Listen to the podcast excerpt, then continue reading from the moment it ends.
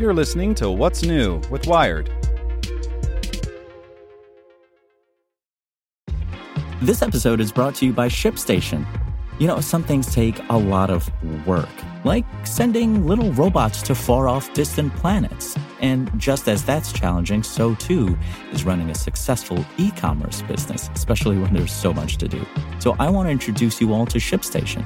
Now, I love using ShipStation because of its easy to use dashboard, which makes managing orders and printing labels a breeze and super smooth. Oh, and the customer service is just out of this world.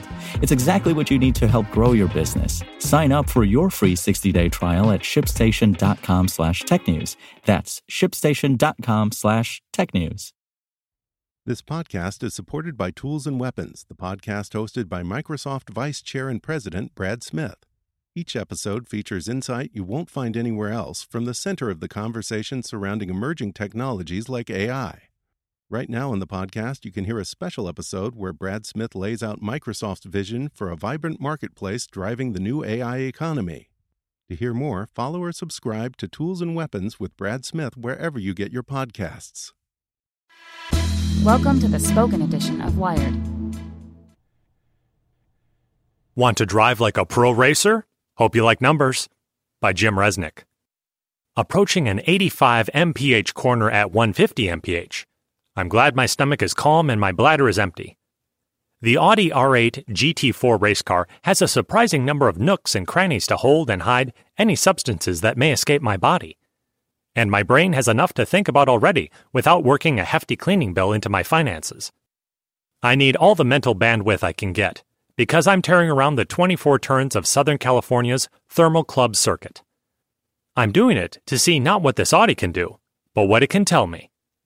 In racing, just like the rest of the modern world, skill matters. But it doesn't matter much if you don't have the data that can inform your every move.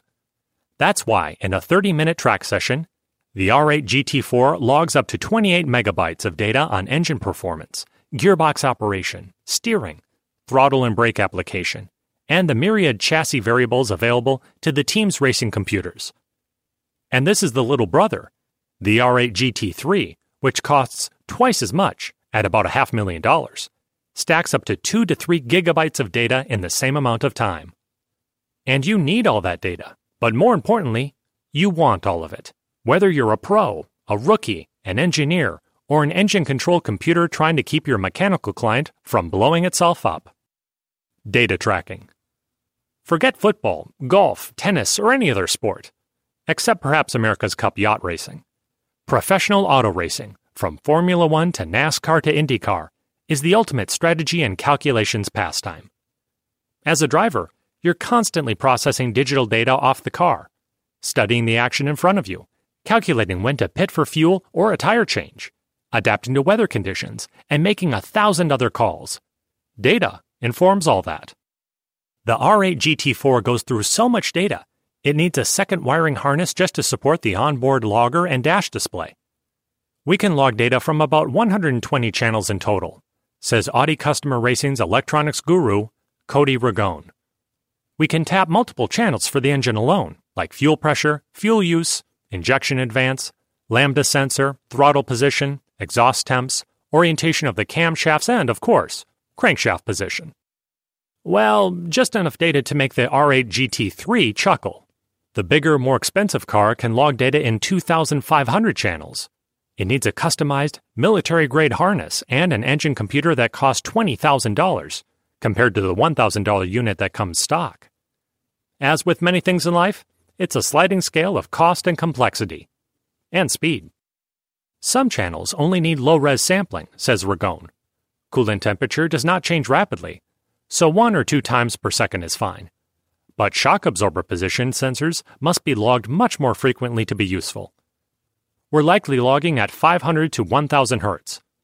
Now multiply that by 4 for each corner of the car. For the big professional teams, in addition to engine, transmission, braking, and steering data, we use linear potentiometers on the shocks, laser ride height sensors, and wheel hub accelerometers, Ragone says. With all that high resolution information, we need very high logging rates for the large volume of data, often up to 28 total megs of data over a session of 30 to 60 minutes. Driver's Ed. All that data helps engineers keep an eye on their creations. It can also turn a great driver into a masterful one, or paint a sober digital picture of one's shortcomings. Corner entry and corner exit speeds, maximum braking pressure, distance under braking, centripetal forces from cornering, braking, and acceleration, steering angle, yaw, top straightaway speed. These and about 30 other data points make up a report card stuff you may not want to show anyone. It's also a guide for doing better.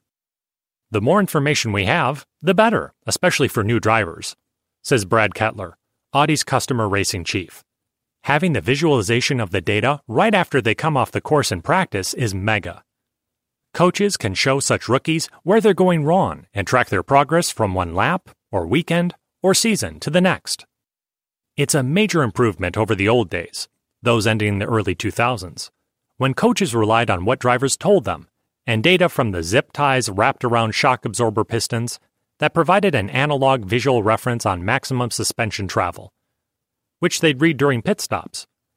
It all seems quaintly primitive now, Kettler says, but that's really what we used. For my track day, I had pro racer Jeff Westphal as a coach. He used the data returns from his best lap to guide me around the track, where I could brake later and harder where I might hold or advance a shift in relation to a corner, where applying more throttle earlier exiting a corner would result in faster top speed at the end of that straightaway. We debriefed after each session, looking at a paper track map, computer printouts of my data, throttle position, brake pressure, steering angle, vehicle yaw and acceleration, and so on, plus in car video. Each time, I could see where I was getting better and where I was leaving time on the table. Data plans. Racing mechanics have made incredible advances in recent years. Carbon brakes, subsequential twin clutch gearboxes, vastly more sophisticated and elaborate shocks, tires that generate astounding grip. But Global Motorsports Group crew chief Neville Agas says this is not the greatest area of change. Mastering the digital is the real revolution, he says, with sensors and computers managing everything about combustion, including ignition, throttle, fuel mapping, averting detonation, controlling variable inlet manifolds, cam phasing, all the way to the engine preventing its own demise, is all managed digitally. As a crew chief or mechanic, I now touch none of that, he laughs. Years ago, the crew chief controlled all those elements. But none of the speed now involved in digital control was possible or even conceivable when he was still driving. Guesswork is completely history. Beyond telling you how to drive, all these points of data create a rolling health report for the car, which is also smart enough to cure various ills. Say the coolant is overheating, or the front and rear wheel speed sensors disagree on the car's speed, or debris in the intake is blocking airflow. Rather than risk a catastrophic failure and bill, the computer forces the engine into limp mode, allowing just enough power to get it to the pit lane. Electronics, with the help of data, save the mechanical. Happily, the GT4 I was taking around the track at Thermal didn't need to save itself from disaster, and I saved myself from the embarrassment of barfing in my helmet.